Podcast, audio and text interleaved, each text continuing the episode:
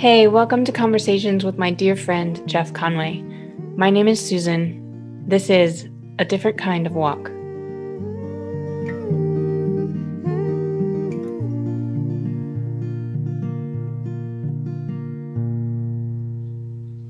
Hello, everybody. It is a cold day in Philadelphia.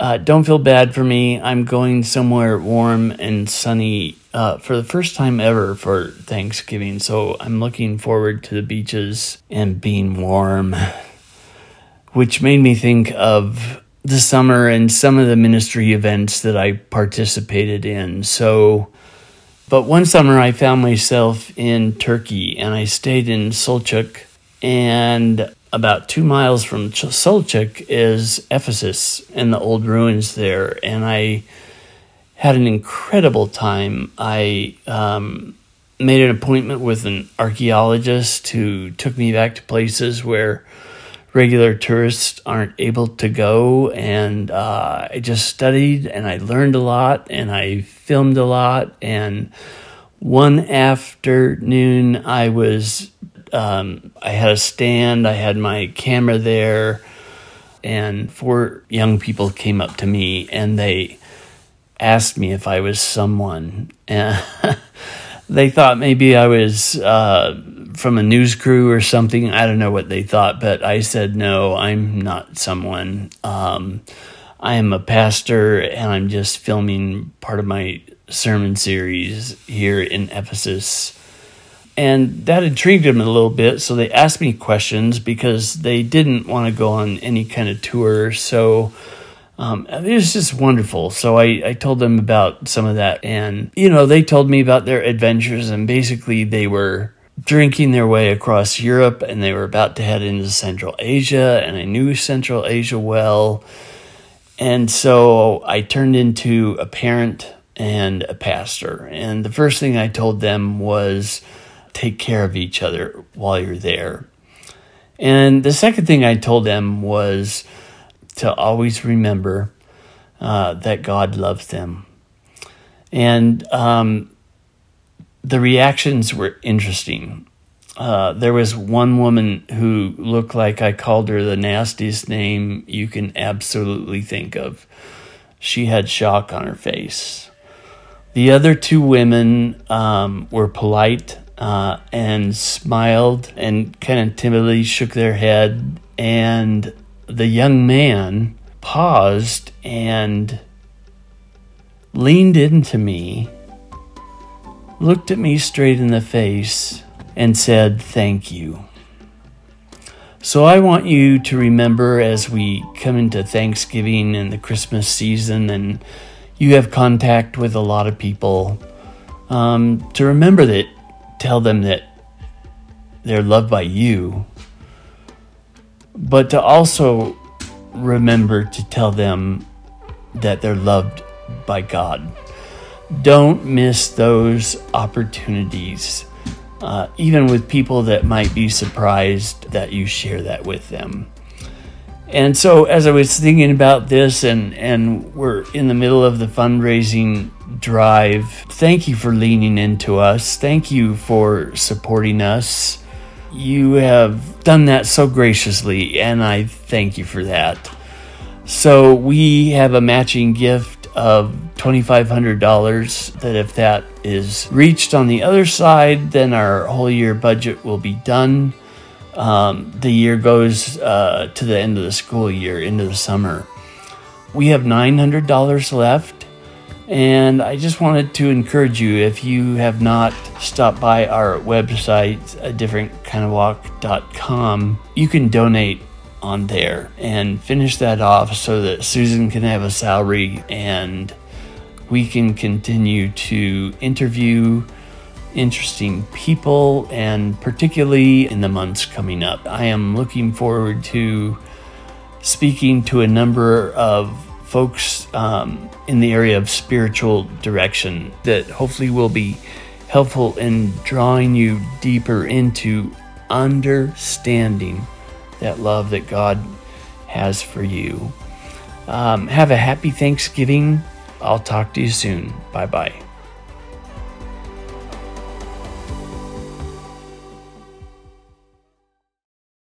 Hello, everyone. Welcome to another podcast of a different kind of walk. Uh, we have today a good friend that uh, sat on a bus with me and laughed with me and cried with me and smiled with me in Spain on the Camino. And uh, we continue to get together. We got together this weekend and we'll talk more about that. But Donna, I'm so thrilled that you are here. If you'll introduce yourself. Uh, tell everybody what a person from Guam is called, and just a little bit about your background in life. Let's see, where do I want to start? So, as you said, my name is Donna, and I'm 46 years old. I'm originally from the island of Guam, and my mother is an indigenous uh, person from Guam. So we are called a Chamorro. And if you are, if you just call Guam home, but you're not an indigenous person, you're called a Guamanian. And we're a very small US territory way out of the Pacific. And uh, it was great because I had the opportunity growing up to have a, a childhood in the islands and with a very deep culture of love for family, love for your church and your faith and your community. And then I would go back to the States because of my healthcare needs and live in North Carolina in the South where people are kind and loving and have the most beautiful manners. So it was uh-huh. um, it was a great opportunity, I think. But I was born with a disability called spina bifida, and um, I was born in 1976. So at the time, my pam- my family had no idea that I would be born with a disability. And when the um, when the Navy physician delivered me, he actually had to go down to the medical library and figure out what it was that I had, and um, started me out in the world by telling my parents, "Your daughter has spina bifida. She will be a vegetable. She uh, will never walk. She will never talk. She will never be a contributing member of society. Commit this one to an institution and just walk away." And I was very blessed that my mm. father said some not so nice words to the doctor and told him to get out, basically. And they took me to the States to have my first round of um, surgeries in spina bifida. The spinal cord, while the baby is in the womb, does not close all the way. And depending on where that opening is on the spine, kind of gives you an indication that uh, the problems that the baby's going to have. And I was very blessed, truly, in that my lesion was very low down my back.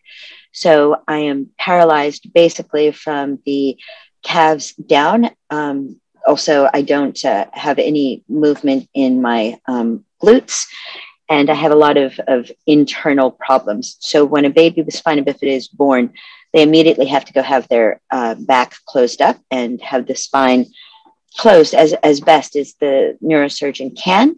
And then I had a pump installed in the ventricles of my brain that drain spinal fluid off my brain that your body does naturally.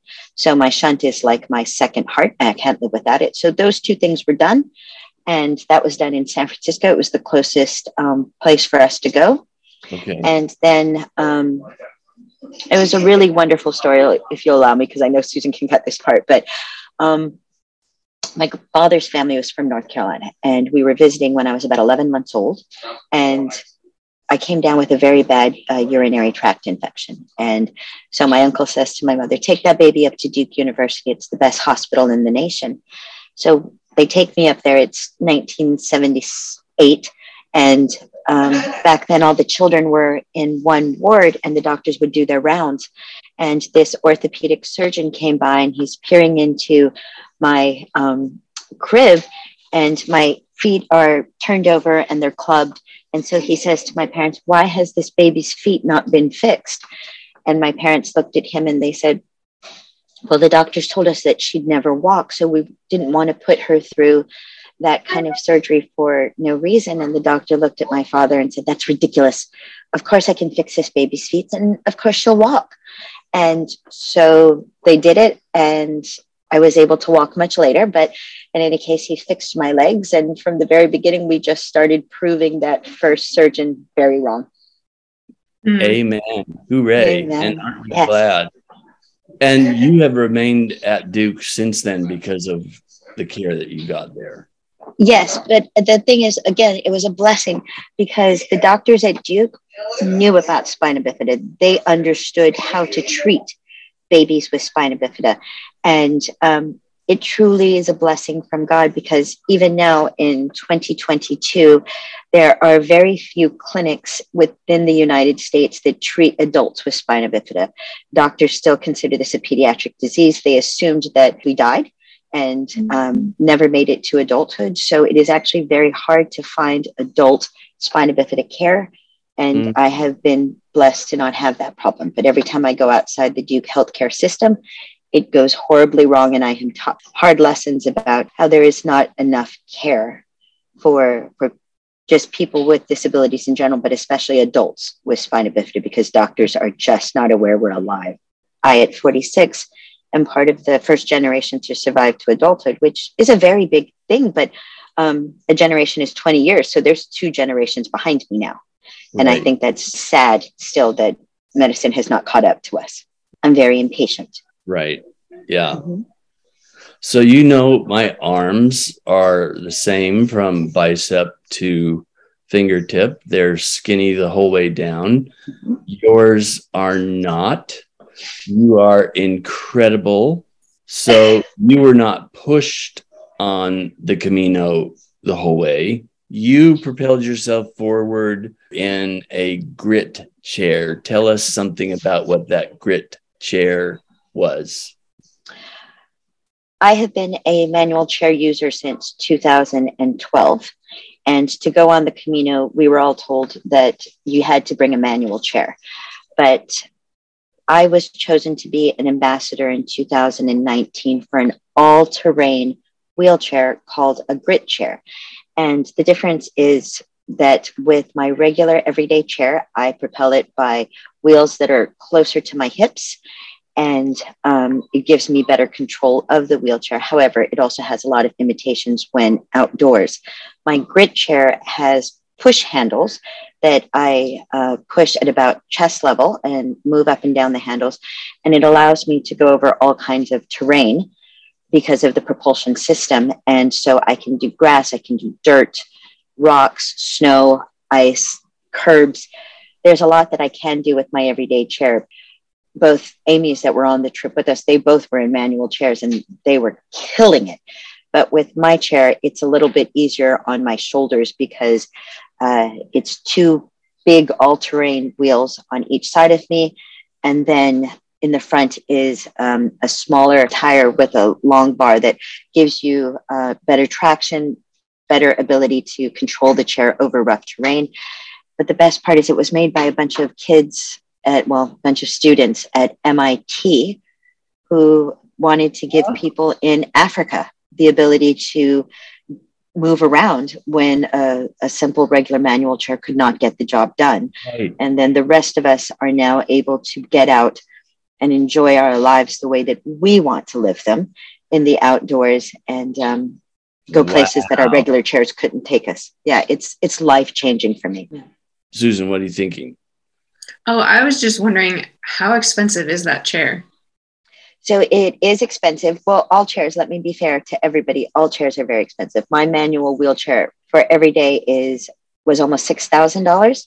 The grit chair for the adults is there's they have different levels of them. So mine was around $3,000, but the wonderful thing is there are a lot of sports organizations for people with disabilities that will offer grants and scholarships that people can apply for if they can't afford um, a grit chair. Unfortunately, insurance won't pay for it because they consider it's it's something fun. It's something you don't need.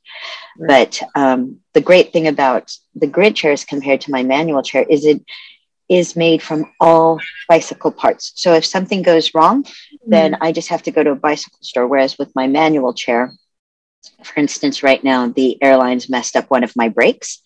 And so I need to go to a specialized wheelchair store to mm. get it fixed or order the brakes myself and, and do it myself. So it's two completely different um, opportunities, really. Yeah. One is very, very easy, and makes life really, really fun. And the other one I love very much because it gives me independence and I can do things on my own. And I've traveled the world in my wheelchair where walking at my age got painful and slow. And the wheelchair that I now spend every day, and I've I've done things that I would have never been able to do as a, a person walking with a disability. Hmm. So they're both so, they're both my freedom.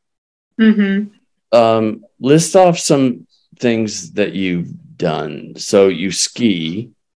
Mm-hmm. You have jumped out of a plane. Yes. Remembering that correctly? Yes. Um, I like heights a lot. Yeah.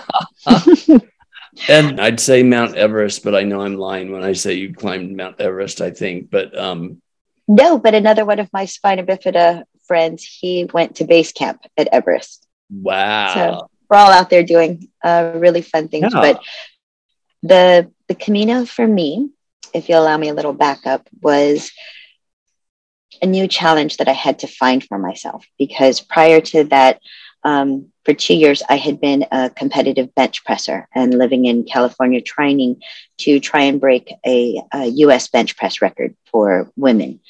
And um, having this great adventure, and then I tore one of the tendons in my shoulder. And so, since I am a manual wheelchair user, I had to stop doing the bench pressing. And I was still serving as an ambassador for Grit. And Patrick and Justin popped into our Facebook group one day and started to talk about I'll push you.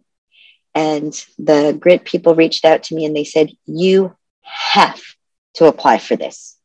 you have to do this um, they said this will be something that you you need to do donna and because again i couldn't bench press anymore but was still looking for an outlet to be strong and athletic and enjoy my world i i applied did they understand the spiritual aspect of the camino when they were encouraging you no, that, but they knew I needed a physical and a mental because I had lost that outlet completely. I was still, of course, exercising and enjoying that, but it's a big difference when you're a competitive athlete and going to the gym is your job and uh, going to the gym because you want to be healthy and, and strong. So the Camino was going to give me a physical and mental outlet. And I don't believe the Grit people understood the religious side of okay. it. But of course, all I had to do was do a little bit of research on Patrick and Justin and the Camino, because even as a Christian, I wasn't familiar with the Camino. And they were right. It was definitely something that I had to do. Yeah. So share a little bit about your spiritual devotion with us. I was born um, into a Catholic family on my mother's side. My father's side are a mix of Methodist and Baptist, but mostly Baptist, but deeply religious, faith filled families. And on Guam, religion is really the center of our communities. For the most part, um, growing up, Guam was a predominantly Catholic community and island. So we spend more than just a Sunday in church. Church is, is central. And um, because church and God was part of our daily life. In the end, it was such a blessing to me as a person with a disability because I have found that my faith has gotten me through the hardest times in my life as it pertains to my health. And it has made the good times even more joyous. Mm. And uh, I do believe as a Christian that the God mm. that I believe in created me the way that I am as a person with a disability for a reason. I am not a mistake. And mm-hmm. so to be able to have that faith in the good times and the bad times is a gift. Our faith makes this journey easier. Yes.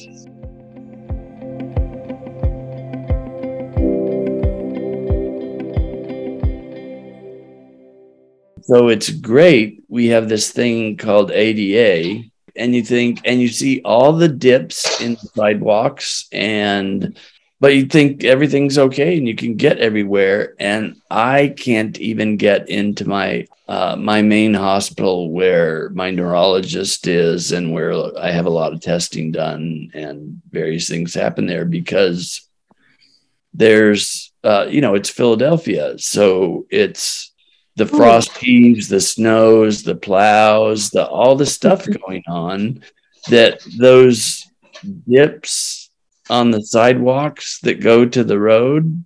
Mm-hmm. Curb cuts. There's still an inch and a half lip there.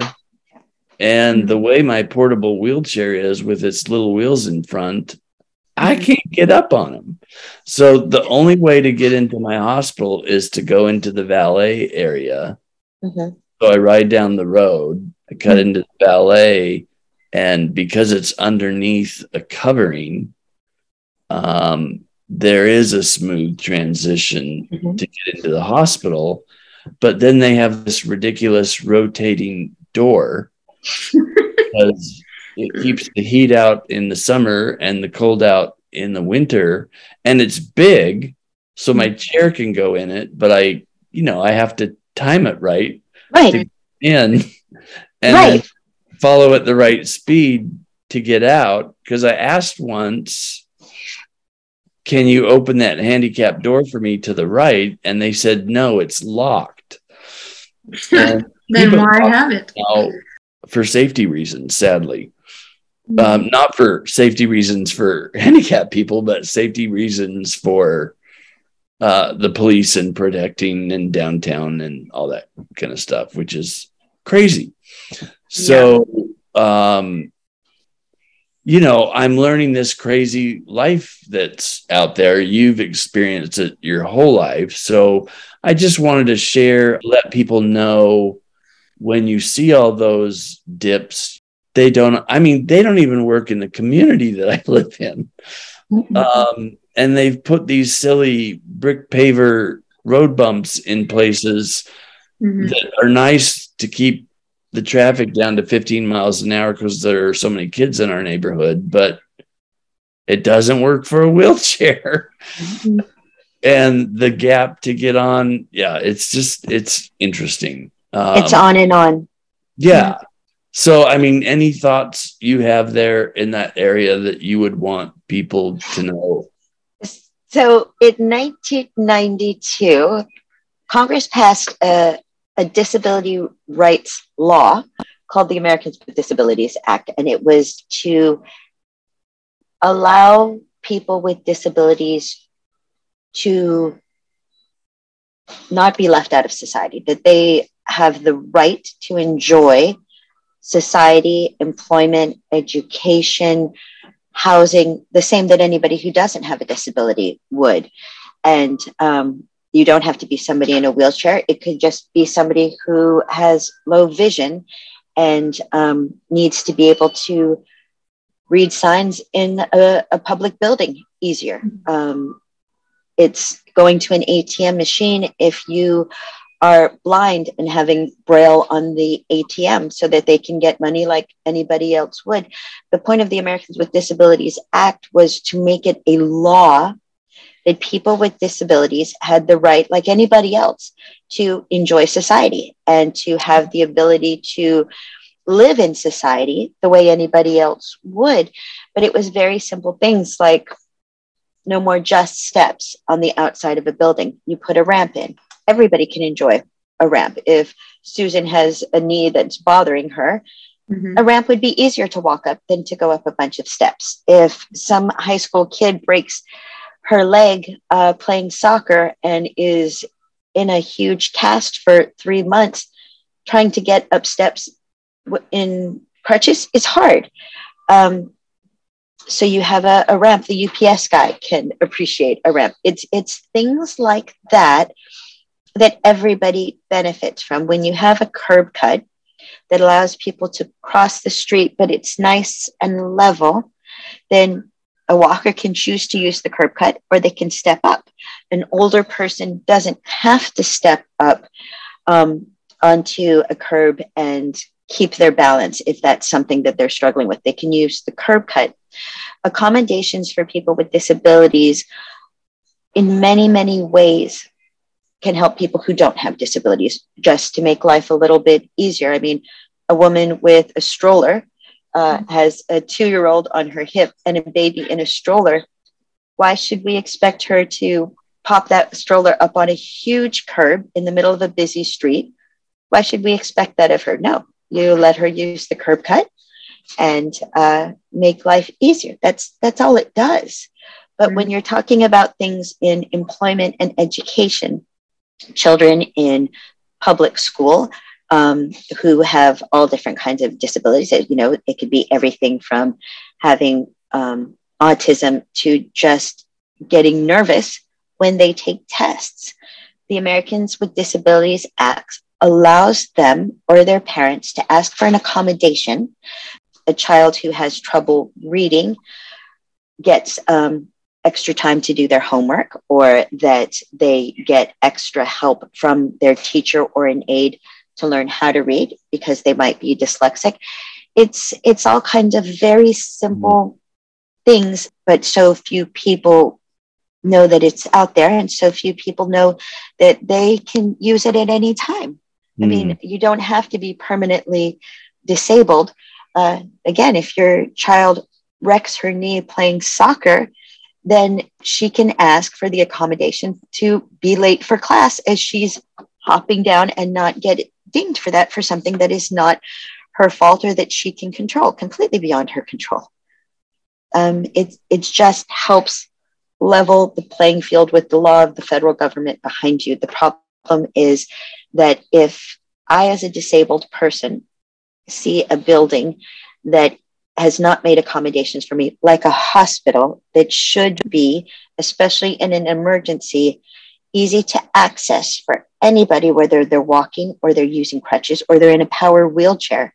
They are required by law to make that facility accessible to you. But the problem is that it the way the law is written, the onus is on you, Jeff, to have said to those people, no, you are incorrect. That mm-hmm. door is meant for me because a power wheelchair has no business in a revolving door. Right. Because I have the right as a wheelchair user trying to get into a hospital to have access to my hospital. That is my right by law. Okay. And, yeah, see, I knew I'd learned stuff from you.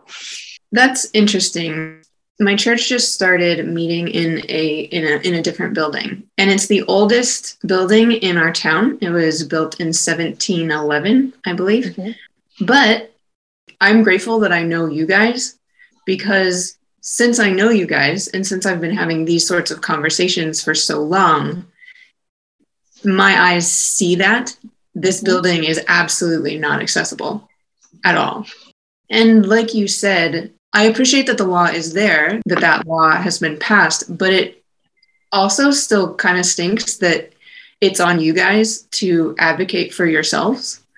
Um, it, there isn't anybody in our church who has a wheelchair, but since it's a super old building, it is, I'm sure it's grandfathered in. We don't need to change anything.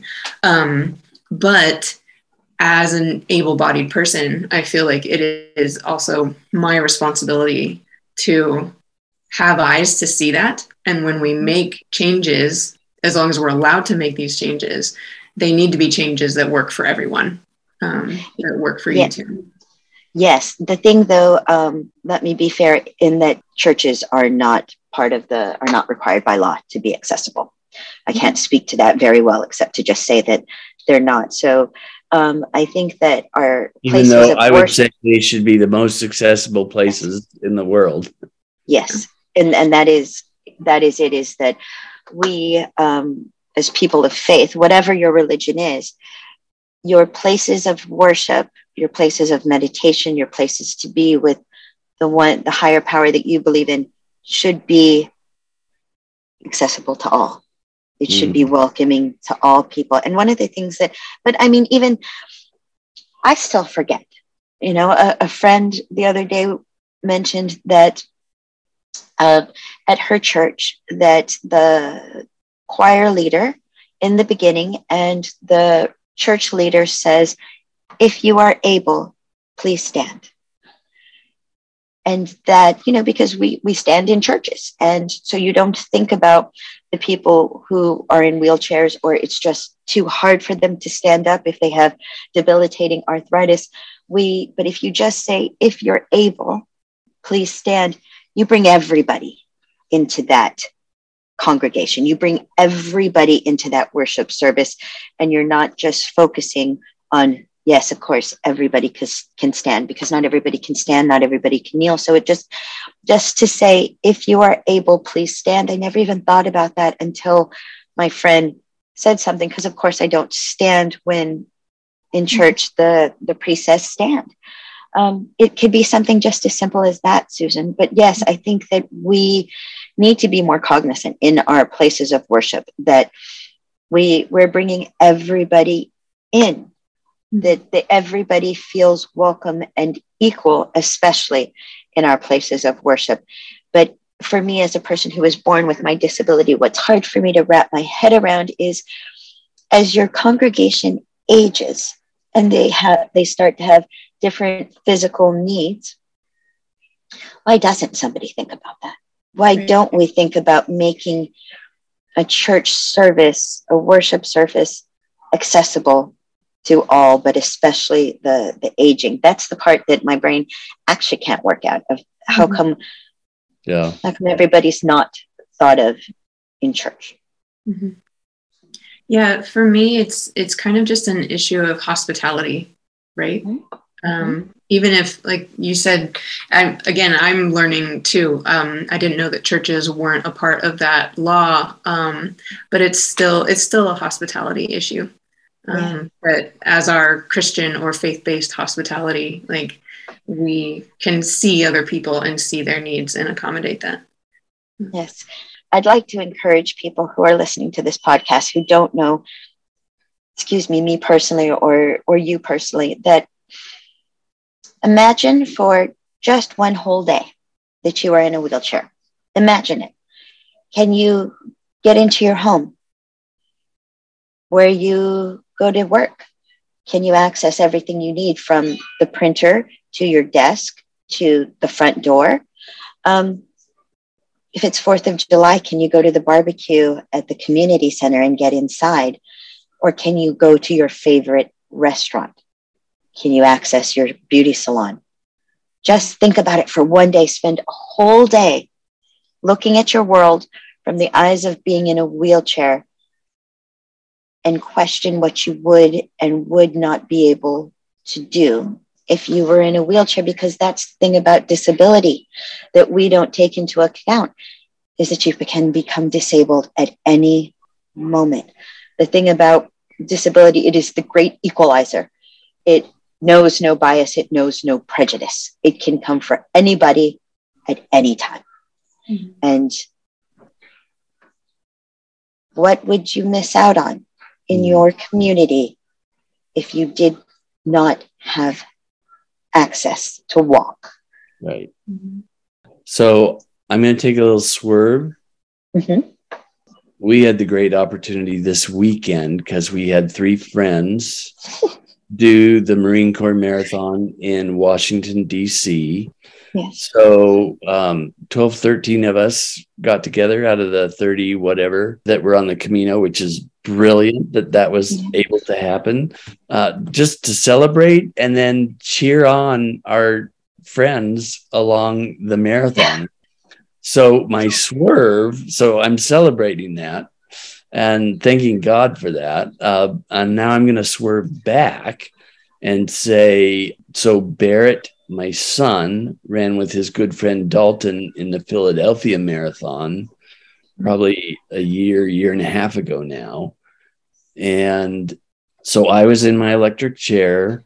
We knew that it just didn't make sense to take apart my chair, drive to mile six, put it back together, drive to mile 12. So all that kind of stuff.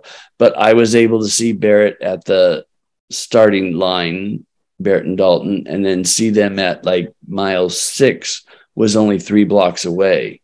Mm. Um, and um, I couldn't get up on the sidewalk in Philadelphia because of frost heave and difference. There was still the the dip that was there, but I just my chair wouldn't do it. So I just stayed in the middle of the road, which was fine because most of the roads were closed for the marathon. So I made it down the three blocks. I saw him at mile six, was able to cheer him on, and um, everybody was there with me. That's kind of what everybody did. Then they jumped in cars and took off, and I said, "I'll see you at the finish line."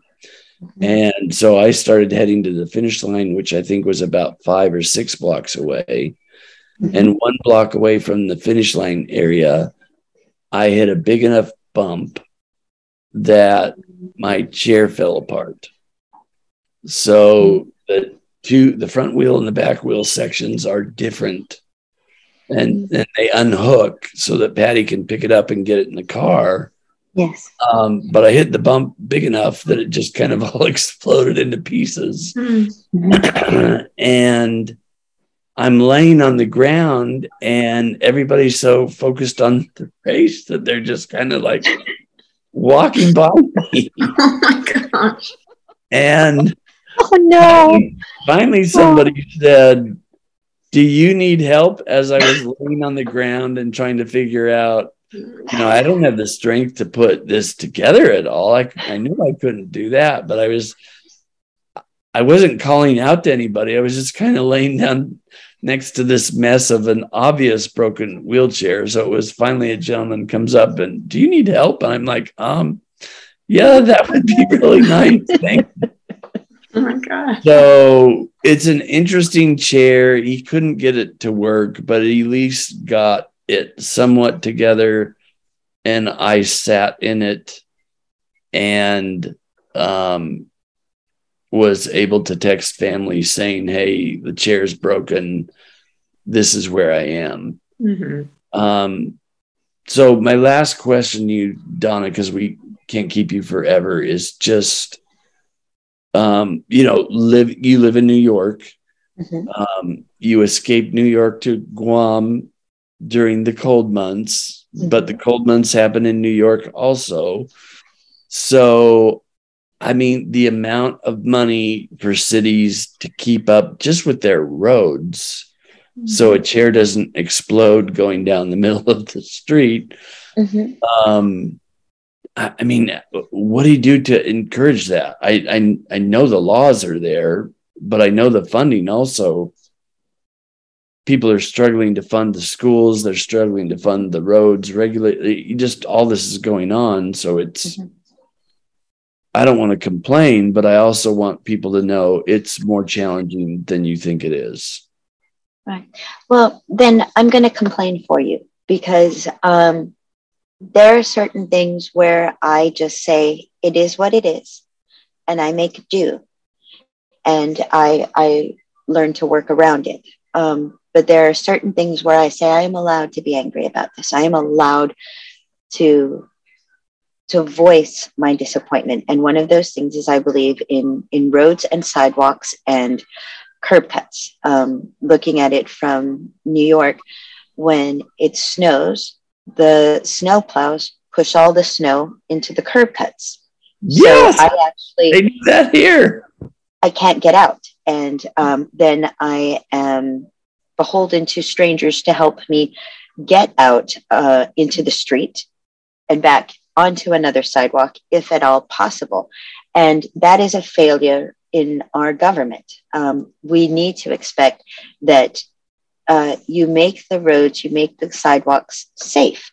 Because the thing about it, again, is if you push snow and ice into a curb cut, uh, somebody who's not who does not identify as disabled may still need to use that curb cut because they don't have the balance to step down or it's icy.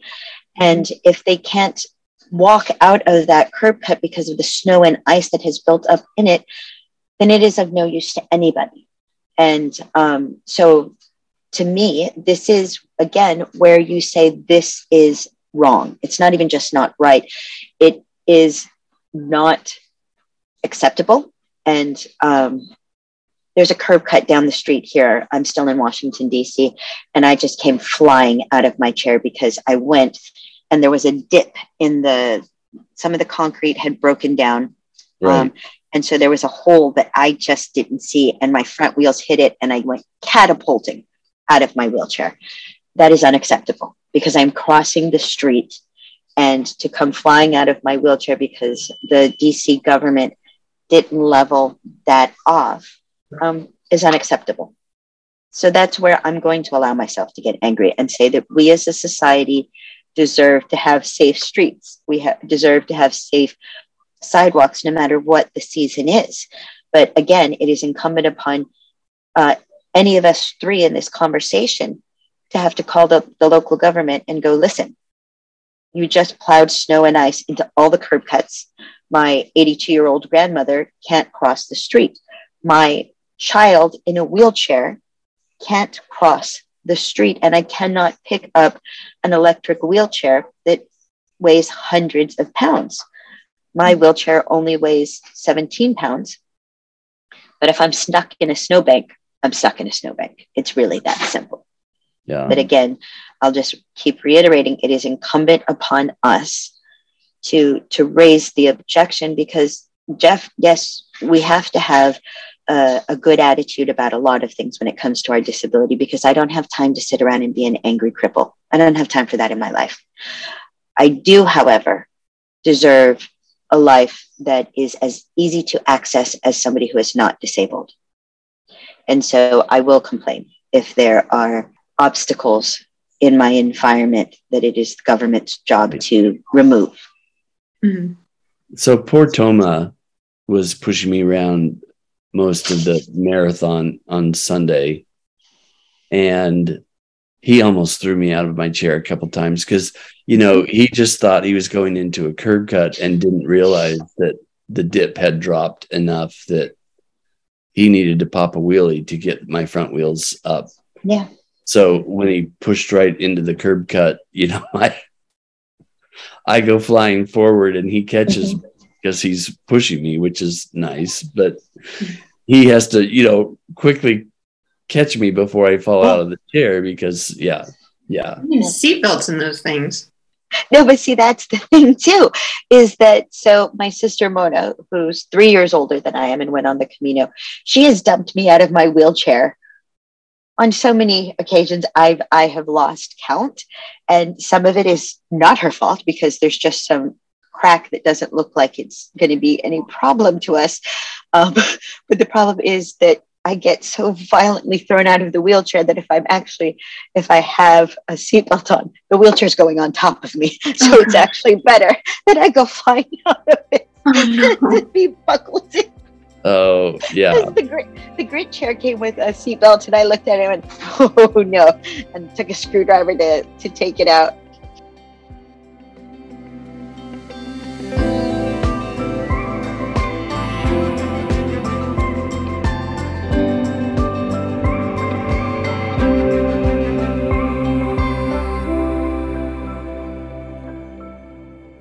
So, Susan, any last thoughts at all? Yeah. Um, so, when I was growing up, I was bullied a lot. And what I took from that is I learned how to avoid being noticed. Mm-hmm. But as someone in a wheelchair, you guys don't really have the ability to not be noticed. Mm-hmm. And I assume that when you are in public, people check you out people stare at you or have questions about you or whatever. I don't know if they actually come up and talk to you or not. But um, I mean, I've been in stores and someone goes by in a wheelchair and people stare. I guess I'm curious how you deal with that and whether if if it affects you have you ever seen your body or your wheelchair as an enemy it seems that currently you have a very positive view of yourself and your body, but has it always been that way? Or has it been more of a journey? I really started to think about when did I become comfortable in my skin? Mm-hmm.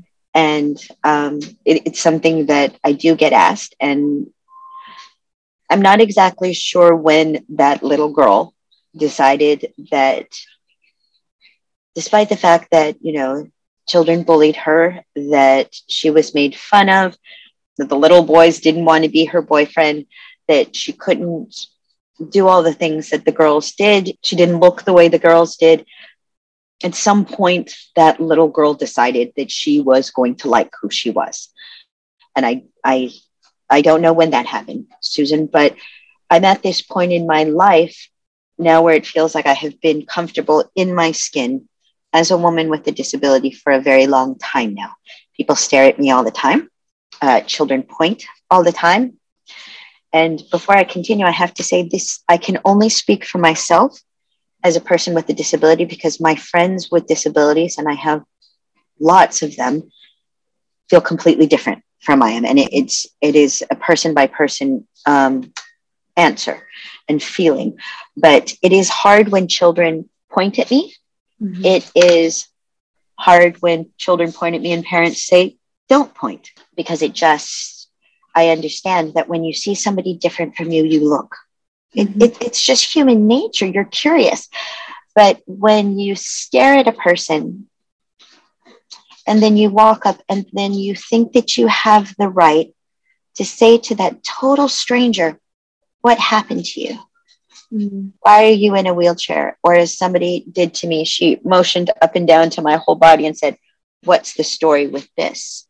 Mm-hmm. When you tell yourself that you have the right to know somebody's personal health issues because you are curious, then, then there is a problem. Because you would never walk up to a person, I would hope, and say, how many sex partners have you had? Mm. How do you feel about having, you know, a shoulder that is higher than a, why why would you do that to somebody? You would so if you would never walk up to somebody who's a stranger and say, How many sex partners have you had? You have to ask yourself, why do I think that I deserve to know why this woman doesn't look like me, why mm. she doesn't move like me? Because the answer is you don't deserve it.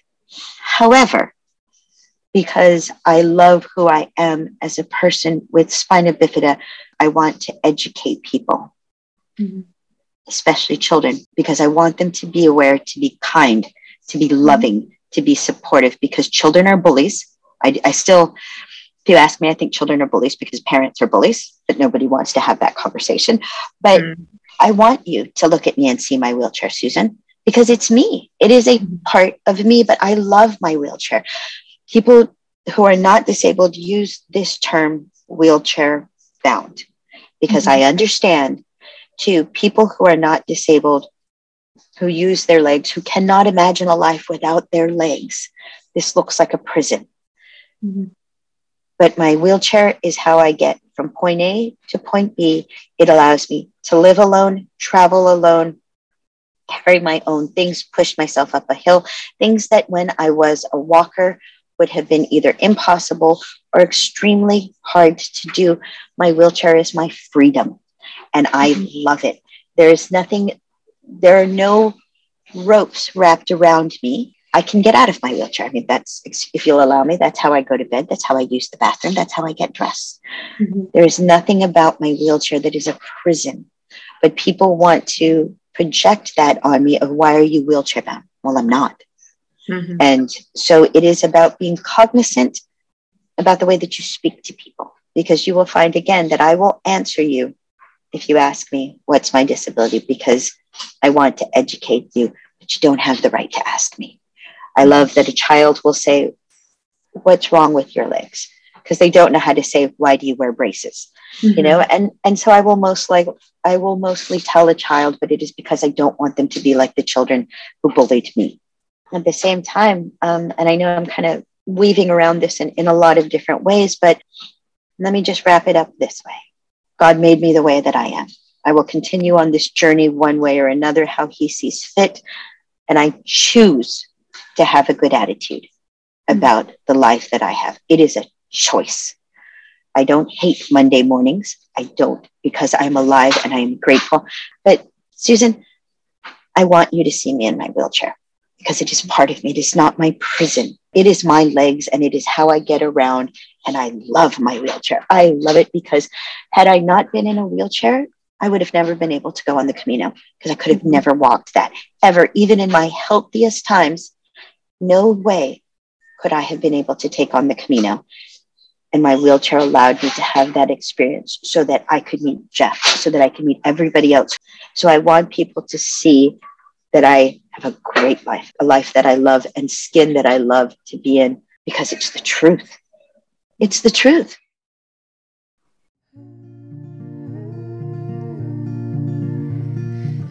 Thanks for joining us for A Different Kind of Walk. Until next time, live well.